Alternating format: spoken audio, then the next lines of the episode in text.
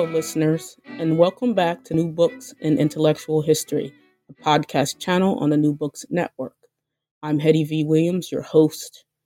Today on New Books in Intellectual History, we have Dr. Paula C. Austin, who is an assistant professor of history and African American studies at Boston University. She is the author of Coming of Age in Jim Crow, D.C., Navigating the Politics of Everyday Life. Welcome to the show, Dr. Austin. Thank you so much for having me. Absolutely, you're welcome. Coming of Age in DC is an innovative study that details the everyday lives of Black youth in Washington, D.C. during the height of the Jim Crow era, using previously new and underutilized archival sources. Dr. Austin tells us this interesting story of everyday life in Jim Crow era, D.C. First, we will discuss Dr. Austin's biography and some thoughts on intellectual history in general, and then we will engage in a more detailed discussion of coming of age in Jim Crow DC. Dr. Austin, please tell us some more about your teaching and research interests. Uh, okay, so um, well, I uh, graduated from the City University of New York Graduate Center in 2015. Um, and before that, I got um, a master's at uh, North Carolina Central University in Durham, North Carolina, um, also in history. Um, so I, uh, my um, doctoral work was with uh, Herman Bennett, um, and I also I always feel like I have to shout out Herman because because I was an Americanist who didn't really have a uh, an advisor uh, while I was in my doctoral program. And um, so Herman Bennett sort of rescued me. Um, and of course, he is, you know, a scholar of the African diaspora. He's got two books on colonial, colonial uh, Afro Mexico. Um, he's got a new book called African Kings and Black Slaves. And um, I also had an amazing uh, committee of uh, interdisciplinary committee of folks. So I, I think I, um, my sort of bio is one where I got the PhD in history, but the work that I ended up doing uh, was incredibly interdisciplinary. So, for example, Robert Reid-Pharr was on my um, committee, and um, you know, and of course, uh, Africanists and Latin Americanists sort of work with a lot more theory than mm-hmm. Americanists generally do. So, um, so I think I got like an amazing um, uh, education and kind of theoretical framing for the work that I was going to do. And so I, in terms of my, um, uh, so my teaching, my research interests are really uh, very broad and sort of they're in the intersections of urban, women, youth, gender, recreation and leisure histories, uh, race and representation, um, social and intellectual history. And then I teach African American history, civil rights history, uh, the history of social movements in the U.S. Okay. So, how did you come to study the history of African Americans in Washington, D.C.? Well, uh, so I was in one of Herman's classes at the CUNY Graduate Center, and um, we were reading E. Franklin Frazier's uh, Negro Family in the U.S. And uh, so Frazier has these incredibly long block quotes throughout the book uh, that are not ascribed to anyone. Um, and so I was like, who who is this person who is speaking? Like, where did this interview come from? And uh, one winter break, I had a little bit of research money that I'd gotten through the grad center, and I went to DC. I went to Howard, and I went into the Frazier papers because I was sort of like, I wonder who these folks are. And uh, I ended up finding the research that Frazier did for his book uh, Negro Youth at the Crossroads, which was um, Crossways, I think, which was a book that was about uh, adolescent Black adolescent personality development. Um, and I found those that file, and it's through that file that I found all of these interviews with young people and their families in DC that were taken between like 1936 and 1938. Okay, so it's I, I didn't include a question about the archive, but if we have time, we could talk about uh, maybe the archive and reconsidering the archive, especially when you're doing interdisciplinary work. I like the fact that you also mentioned that, you know, the work really goes in many different directions African American history, intellectual history, social history, urban history. So, if we have a chance, we can weave in uh, a question related to that. So, as you mentioned, uh, it's very interdisciplinary, and um, I always like to include this question on the show regarding intellectual history in general, because all history is intellectual history. If you if you think about it, because when we're doing political history, social history, we, we're interested in what people thought, what they said, and so eh, how do we intellectual historians struggle sometimes with defining our field and defining this phrase intellectual history. Uh, and David Hollinger famously said, uh, or defined intellectual history as the history of, of, of people who made a living by arguing. And so that's a particular conceptualization of intellectual history. And what you're doing is, is bottom up history, although you include some conversations of the elites here.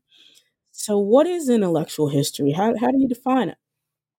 Well, so I think what's interesting about that quote is the making a living part. I think for me, um, I think we all kind of make our living, right? If we think about that term broadly, um, th- with our intellectual capacities. And I think this was the thing that I became really interested in. So I think about intellectual history as kind of the history of knowledge production and the history of theorizations about the world. So, um, you know, I remember giving a mock job talk, and my advisor saying to me, and we had an intellectual, a kind of prominent intellectual historian who was the chair of the department at the time, and, and, a, and a traditional intellectual historian in a lot of ways. And he said to me, you know, you're going to get asked, why is this intellectual history? And you can't just say everybody is a thinker. But that is kind of where I land on this question. Um, I think everyone is a thinker, and we all use our intellectual capacities, kind of the way we make sense of the world, to inform how we interact with the world. And and for me, that much of what showed up in the sources was the way young people were already doing this, despite the fact that we often think about them as kind of, um, you know, not intellectually evolved enough, like their brains and everything. And I think that was so that's so that's my definition. It's a it's a definition that's about knowledge production and a definition about how we use that knowledge production like in our individual lives and then in our interactions with the world. Yeah, so I tend to agree with you. I think this whole idea that everybody has a capacity to think, and I think many of us do rely on Gramsci's, uh, Antonio Gramsci's uh, understanding of the intellectual. And he says in the prison notebooks, everyone has the capacity to think. There are different iterations, right, of, of what it means to be an intellectual, whether it's a public intellectual, we might say professional intellectual, people who are paid to think and write, or the the intellectualism of the everyday, which is what we're getting into with your text later with some of the questions. So I think you can say, you know, I would I would agree that you can say everybody thinks. right. And so that becomes a point of entry. And then we can break it down and say there are different um, levels, right? Organic versus public versus professional versus traditional. So I, I, I tend to agree with you. And I think um, what I don't, I think the thing that I didn't, that I don't appreciate about a kind of traditional intellectual history is the hierarchy of which of those thoughts are more important. Exactly. And the the, the written ma- word, right, so the written right, and like like and then how those thoughts are used then also informs whether or not they're important. So, you know, thinking about kind of traditional intellectual historians who really are about not only the written word but the written word of elites whose thoughts then become, you know, policy or or anything else. And and so I I think I'm you know, I'm definitely not comfortable with that definition. Right, it's very elitist. It's mm. also, I think, one of the things you do with this book is you talk about the everyday thoughts of these young folks, but you also bring in the voices of the elites. And sort of there's a, a balance between the two. You know, the professional versus the everyday intellectual are speaking through your text, which I think is an important contribution to intellectual history to, to see, uh, you know, the side by side view Mm-hmm. of the everyday people and the professional. And it's the professionals who are making value judgments Right. about Right. the lives of everyday Right. people. Right. Right. So yeah. that's, I think, a core um, of your text. So, how does the term intellectual relate uh, more specifically to your history of youth in Washington D.C.? If if you could say more about that. Sure. Um, so yeah, I was looking at, you know, I sort of ended up because of what was in those sources, I ended up really being interested in how young black, poor and working class people were understanding and theorizing Washington DC, racially segregated Washington DC and the fact that DC was also the capital um, and sort of in the midst of trying to figure out its own position in uh, sort of the a, a global, um, you know, the glow in terms of international, their kind of international position, uh, but also the fact that they did not that what that Washingtonians did not have any voting rights. So it's this this in, interesting city at this particular moment that is the capital of the U.S., but also trying to kind of position itself globally. And then there are all these folks who live uh, in that city at this particular time. Uh, and I think, you know, once I discovered what was in those materials, I became really interested in how young people, folks that we all, you know, who definitely don't have voting rights. So even if everybody else had voting rights, they would not have, um, but who are incredibly politically savvy and politically engaged uh, in what's happening around them. The the title of the dissertation was narratives of interiority so i was i started out being really interested in not just the everyday but also inner life mm-hmm. um, which is what the you know and subjectivity which is what hearing their voices talk about the things that they were talking about um, kind of brought to the forefront for me so i so for me what i was interested in looking at was sort of epistemologies, you know, how they were knowing things, how they were making sense of things, self reflection, subjectivities. And then because they are being interviewed in these sources, uh, kind of the ways that they're articulating their own uh, ways of knowing their own analytic frameworks and um, and the way they're navigating the questions that they're being asked. So that was part of mm-hmm. of what I needed to work with was they were asked specific questions and then they they answered those and then they also said other things.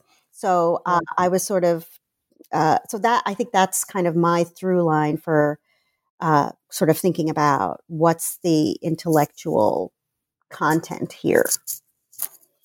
Right. I think the text is it, what it drew, drew me to the text is that I think is inherently intellectual history uh, by, as you said, focusing on uh, knowledge production and how they thought and how they spoke back to the interviewer and uh, or back and forth, you know. And so you seem so this brings us back to that question where you seem to to set to suggest an intellectualism of the everyday in your discussion of the the black youth in Washington D.C.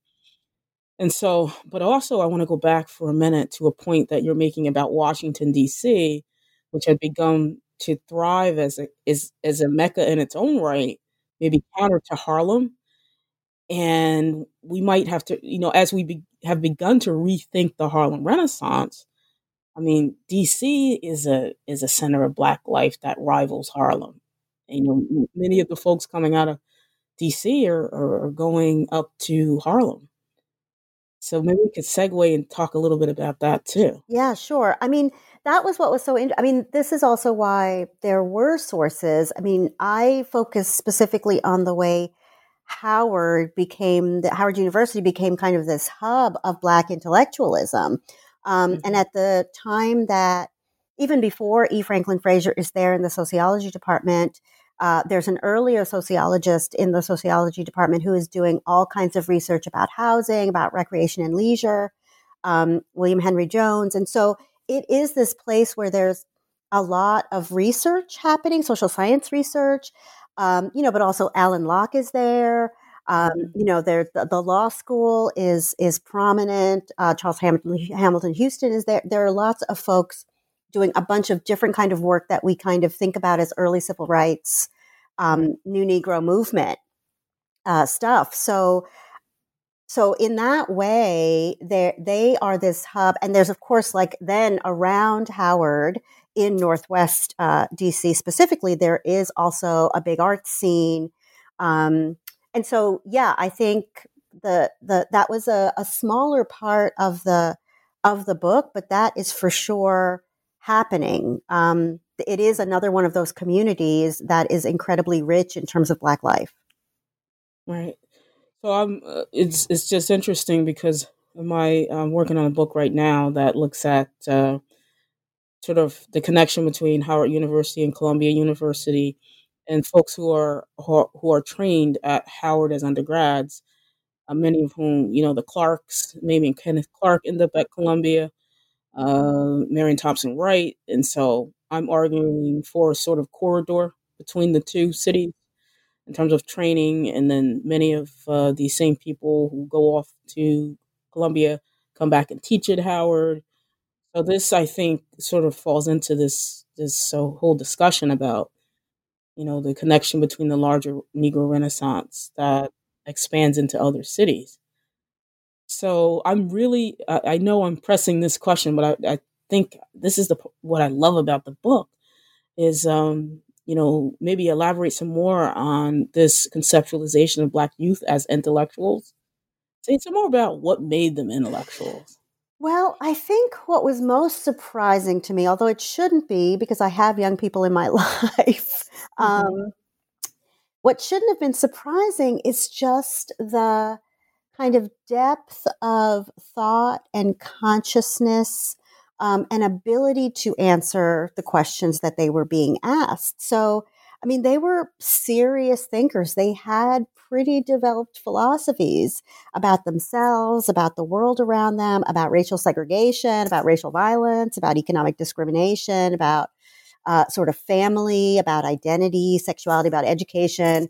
Um, I mean, so I was just like wow in you know in a sort of way that I shouldn't have been because I, I should have expected uh, to see that.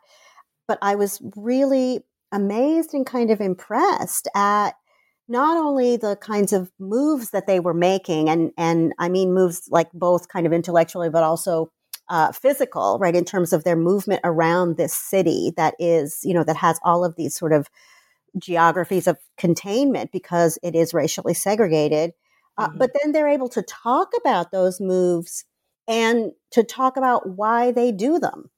And so this incredibly kind of thoughtful articulations about um, essentially a kind of activism about space in particular, but then also an understanding of racial segregation uh, in in ways that you know that I think maybe we don't expect young people to be doing. I mean, I think for as much as I, I worked with young people and kind of understood intellectual capacity, I think seeing it in writing, you know, in this historical way kind of made it so much clearer to me. And, and it made me think, oh, yeah, no, this is missing.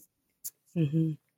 Yeah, I think the I think it's important in terms of the uh, point you're making about we tend to overlook young people as thinkers you know, we sort of expect, hey, they have to be taught and trained to think by us, but they're actually doing a lot of thinking on the ground.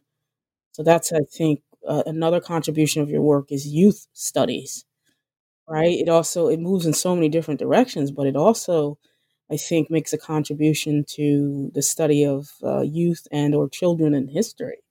And youth studies more broadly is obviously interdisciplinary. So I think that's an important uh, contribution. So my next question, uh, given that this history seems to be, in many respects, a bottom-up history of everyday people, uh, can you tell us some more about your approach to uh, maybe this study or history more generally, um, the bottom-up versus the top-down? Because I think you're doing a little bit of both. Yeah, yeah. Well, and I think I started out doing probably more of an equal amount of both than what ended up happening. Um, because it's true that Frazier writes this book about Black adolescent personality development and um, and he misrepresents some of i mean what i learned once i started comparing what he included in the book and what he uh, what his interviewers actually took notes about and transcribed was that sometimes and i think this was deliberate he misrepresents what some of the young people said and i think he does that deliberately because he's writing this the book um, with a particular kind of political agenda to try to uh, get more federal funding for recreation and leisure spaces in the city, and I think you know nationally because he does this project. Uh, this project is happening in a couple of other cities um, and other regions, but then also to essentially argue against uh, Jim Crow segregation. So I understand his, I understood his political agenda, and I was, you know, was not interested in kind of redeeming him. Um, but I wanted to lay out, and I do that in the in an early chapter. I wanted to lay out a little bit about social science history and, and a little bit of the problems with some of its approaches that I think, you know, I wonder if they can come through to the contemporary period in terms of how we think we're thinking about the social sciences and maybe sociology in particular, although he, when Frazier was doing this, it was a very kind of multidisciplinary project. He had a, psychiat- a, a psychiatrist on, sa- on staff who was also interviewing students. He had, you know, he did, he was doing psychological testing for many of the people that were being interviewed. But I think that's a, okay. That's a different thing that you're mm-hmm. than you're asking me. Sorry. Um, so I think you know I remember early on in the research project that and and in the writing that that Herman Bennett kind of warned me off and reminded me that I wasn't, quote, giving voice to anyone, um, which I, I, know is some of the language that, that we use sometimes. And he was really adamant to, to like remind me, like, these folks already have voices. They don't need you to like come in here um, mm-hmm. and do that. And, and that really, if anything, I was trying to, to kind of shine a spotlight on on this idea that they were thinkers um, and that I was also doing this other thing, which I just talked about, which was kind of interrogating so- social science and sociological research and kind of questioning and problematizing uh, their approach. But that really what I was what I was doing was trying to highlight young people as uh, folks who were capable of theorizing um, and and who we should be sort of looking for material that that that brings this to the to the forefront for us. So I think in terms of methodologies, the, the things that really the way the approach that really became important was was sort of the approach that slavery studies folks are are employing. Um, and of course, they have so many less sources than I do, but you know they problematize and interrogate their sources in ways that I found to be so incredibly useful. Um, you know Jennifer Morgan's work and Marisa Fuentes and and uh, Jessica Krug's work and Saidiya Hartman, and you know where they talk about ar- archival silences and absences, and and also reading against the grain, and of course, um, Jess Krug talks about appreciating that if something is missing from the archives, it could actually be for a liberatory reason that somehow you know this group of folks or these individuals you kind of stayed out of the contact with the state, so the state couldn't actually right archive anything about them. So this, so I think I was just, I was, I mean, and this is why having kind of an interdisciplinary array of like mentors and, um, you know, scholars, it was so important to me because I did get an opportunity to, to, to really be creative and innovative about how I worked with the sources. Right. I think at its at its core is it's intellectual history because intellectual history is uh, inherently interdisciplinary, and I think your focus on knowledge production and you know trying to substantiate the fact that these young folks you know think about deep things and they have the capability to produce knowledge, and then um, so I think that's why for me the book is is inherently intellectual history because it it is looking at you know thoughts multiple levels and knowledge production of the everyday of the elites and then they, that gets parallel i think as you just said too you also give us a history of social science I mean, that's that's sort of in some ways it's two books in one where that could be in itself just a history. You know, it's sort of history of the elites and what they're thinking and then the value judgments they make and why they make those judgments. I think that's, you know, a, sort of a um, one of the sort of brilliant aspects of the book as a whole that you're doing many things at once and you got into sources. So I think that's our next question, flowing from approach to uh, sources. What about sources? You seem to use a, a, wide range of sources to tell us, um, maybe tell us more about this. You started to um, mention some of the sources. Well, you know, of course, I wish I had used more sources, and I wish that I, that my, despite the fact that I was very cognizant of a particular kind of methodological approach. I, I still think I made some assumptions about about what was happening in the sources. So, um, so, so E. Franklin Frazier does this research project for uh, Negro youth at the Crossways. The book comes out in 1942. He does this research from about 36 to 38. Um, and he has a, a, a team of researchers that uh, work for him and that go out into different communities and interviews uh, young people and then their family members. And then there are some community interviews that happen for this project as well. And the um, two uh, researchers that he has working for him, one who's interviewing young women and one who's interviewing the young men, both actually have longer term relationships with the young people. Like one of them was a worker at the um, Southwest Settlement House, and he had done like trips with with a lot of the the boys, and so the boys sort of knew him. So I think in this way, I was able to, you know, in a way that we we had to really kind of question the WPA narratives, which are which are happening at essentially the same time, and those interviews are also happening at, at about the same time. Um, these interviews, I felt like I could trust the the content of them a little bit more because many of the young people had um, you know sort of longer relationships with the folks who were interviewing them these were also african american folks i mean they were often of a different uh, socioeconomic class or background and they were definitely older and most of them were had either been to college and were graduated or were in college at the time um, or getting a graduate degree. So i mean they were they were and they were often folks who came from a different neighborhood than the young people did in dc if they were from dc so but they but the young people appeared to trust them to have some trust and to develop relationships with them over over the two years in some cases that these interviews were happening and that they were spending time together um, so i was able to trust the content a mm-hmm. little bit more um, but I also needed to try to figure out, you know, some other ways of getting to like what's happening in those communities. So um, there were some other, I tried to kind of gather some other reports, which of course Frazier was doing. So all of that stuff was in his paper. So he was also collecting um, information so that he could kind of triangulate his data. So that was very helpful to me. Um, and then uh, some newspaper sort some newspaper um, reports. But I, you know, I think I wanted to, I wanted to challenge the sources. Um, you know, because the the interviews are the interviewers are writing down the answers that young people are giving them, that parents are giving them, that community members are giving them.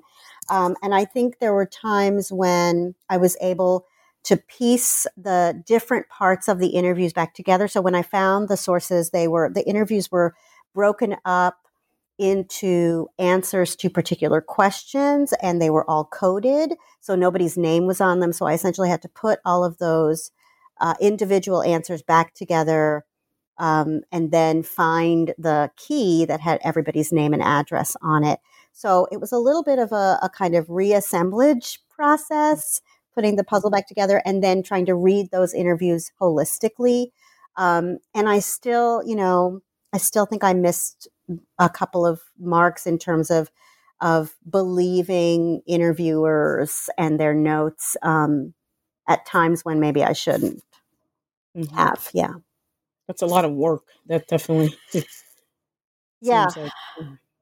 Yeah, I mean, here's a just one story about that. I found um, so one of the uh, young people was interviewed and um, tells this amazing story about uh, swimming in the Lincoln Memorial Reflecting Pool. And when I first found that interview, where the young person is talking about kind of challenging the cops who are trying to get them out of the, the pool, I made assumptions about the gender of this young person. And I remember giving a paper at a, a, an internal conference at the CUNY Graduate Center. Um, and I may I assumed that this was a boy, and when I finally found the key, which probably happened like a few months after that, uh, it was a 14 year old uh, young person named Susie Morgan who. Mm. Um, and so I was like, "Oh yeah, Paula, you need to check all of your assumptions. What are you doing?" Interesting. So here's uh, coming to our last question. Uh, so, young people as thinkers, theorists, and critics uh, is a perspective that seems overlooked in youth studies. Mm-hmm. And I was wondering, what are your thoughts about that? I think, um, you know, what would you say? Do we do we have enough scholarship on young people as thinkers and intellectuals? I feel like mo- much of that work is maybe social history mm-hmm, mm-hmm. Um, and or cultural history, but yeah, but to posit young folks as thinkers, theorists, and critics, maybe as thinkers, but theorists and critics. I, yeah. you know, I'm wondering your thoughts. Did you come across any uh, secondary sources mm-hmm. or work that even, you know, suggests this? Yeah. Well, I think so.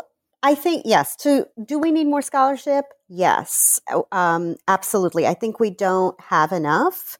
Um, I think there's contemporary work on young people as thinkers, theorists, uh, and critics.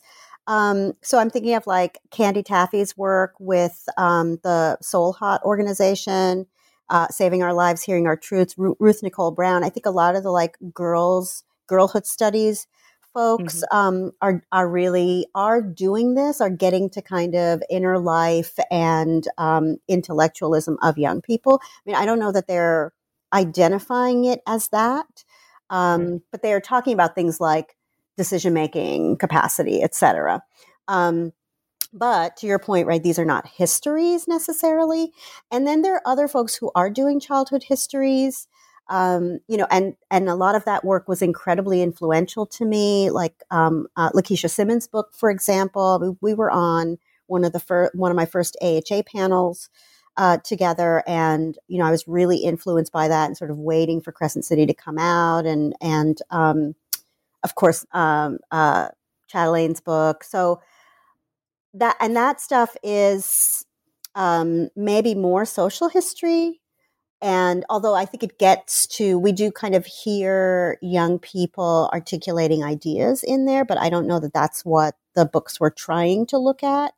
Um, and if, but then I think so. I think I kind of took those really important uh, childhood uh, histories, girlhood histories, girlhood studies books, and then put it together with the Towards an Intellectual History of Black Women that came out uh, by Mia Bay and Farah Jasmine Griffin, Martha Jones, Martha Savage, um, Barbara Savage. Um, I kind, I so I did this like you know mashup of those to to be able to do what I did in um, in coming of age, because they were really arguing in the in the towards an intellectual history of Black women. They were really encouraging us to think differently, maybe maybe more inclusively about what intellectual history history is, and then where we might go to find it in the historical sources. Uh, and so I so I kind of like in you know it was it was a lot. It felt like a lot of moving parts, and I don't know that I did it you know, exceptionally well, but I wanted to try to like, you know, bring those pieces together. Yeah, I think you did a good job of uh, of it. I think um, I feel that maybe hip hop studies is a place, uh, you know, recent American history, where a lot of this work is uh, seeming to emerge, and particularly looking at just uh, while you were uh, talking, I just thought about memes how young people use memes and and examining those as intellectual thought. Uh, you know how they put them together and think through making statements through memes and social media. You know, recent American history, I could see more when we talk about sources and evidence. You know, what were young folks thinking in 2019 or 2020? And um, so I could definitely see uh, this sort of approach being more applicable to recent American history. So, uh, lastly, uh, tell us some more about your future research projects. Anything uh, interesting you're working on now? Well, um, I have a bunch of simultaneous things. Um, although, you know, at the current sort of pandemic crisis moment, I'm not sure that any, and none of them seem incredibly important right now, honestly. Mm-hmm. But, um, but that said, uh, there are a couple of things that are kind of on the um, burners. I don't know if they're front or back burners, but so I'm I've been working on. I mean, essentially since I started the the book project, the uh, that becomes coming of age, I was working on, and so I continue to be working on a kind of digital uh, story mapping project about some of the young people in the books. I mean, the their their use of space was so important, and then how they talked about their use of space was so important in their interviews and then in the book that I really wanted to try to figure out how I could uh, kind of visually um, do this. Uh, and, and so I've been working on a, a mapping project. Uh, but that also means that I kind of that I still need to figure out what happened to many of these young people, which was some of the research that I was doing at the end, and that I, I'm still sort of doing. Um, so Myron Ross Jr., for example, his cousin, um, Catherine Nelson, who's like 80 or 81 years old, just recently reached out to me. She found the book. She emailed me. We've been talking about Myron and their family, and I've I've made some plans to do some oral histories uh, to kind of figure out, you know, what happened to Myron after he was interviewed. Um, and you know, I'm still sort of looking for for other young people to figure out uh, what happened because one of the things that happened in Southwest is that it is um, completely kind of uh, demolished in an urban renewal plan in DC, and many people got scattered. And so I was interested in trying to figure out the impact of that um, redevelopment plan on some of the young people in there. Uh, so, and then I've also been working on an article about an anti-policing brutality campaign that was happening in DC while the interviews were being done. So many of the young people and uh, adults who were interviewed talk about a big march that happens in 1938. Um, and I, for that, I'm kind of interested in the demands that were made by um, this interracial coalition of activists that was that was um, kind of at the forefront of that fight, and uh, what kinds of changes the Metropolitan Police Department made. Um, what were the reforms that they implemented? But then, really, after those reforms are implemented, what really changes in terms of police violence and use of excessive force? And um, I think preliminarily, my findings are saying that while some for- reforms were made, um, many of those problems were not actually uh, solved. And then, lastly, the kind of big, the biggest thing is a is a second book project, which is an examination of um, self care and community care in social justice movements in the late 19th and and 20th centuries. And I think, you know, I think we have a we have some lessons to learn about what self care and community care and uh, uh, sustainability really look like um, and I, this kind of comes out of a, um, a challenge I feel, or I don't know, problems that I have with the current kind of performative hashtags around self care that I really don't think get at what self care actually looks like and what it looked like for activists um, in our histories. So, yeah, mm-hmm. th- that's a lot. That's a lot. That's great, though. A very uh, productive scholar. It's um, you know, it sounds fascinating, like fascinating work, especially, uh, you know, seeing what happened to the young folks that you talk about in this book. So, well, Dr. Austin, we have taken up enough of your time this morning, but I want to thank you for participating in this interview about your important book, Coming of Age in Jim Crow, D.C. Thank you. Thank you, Dr. Williams.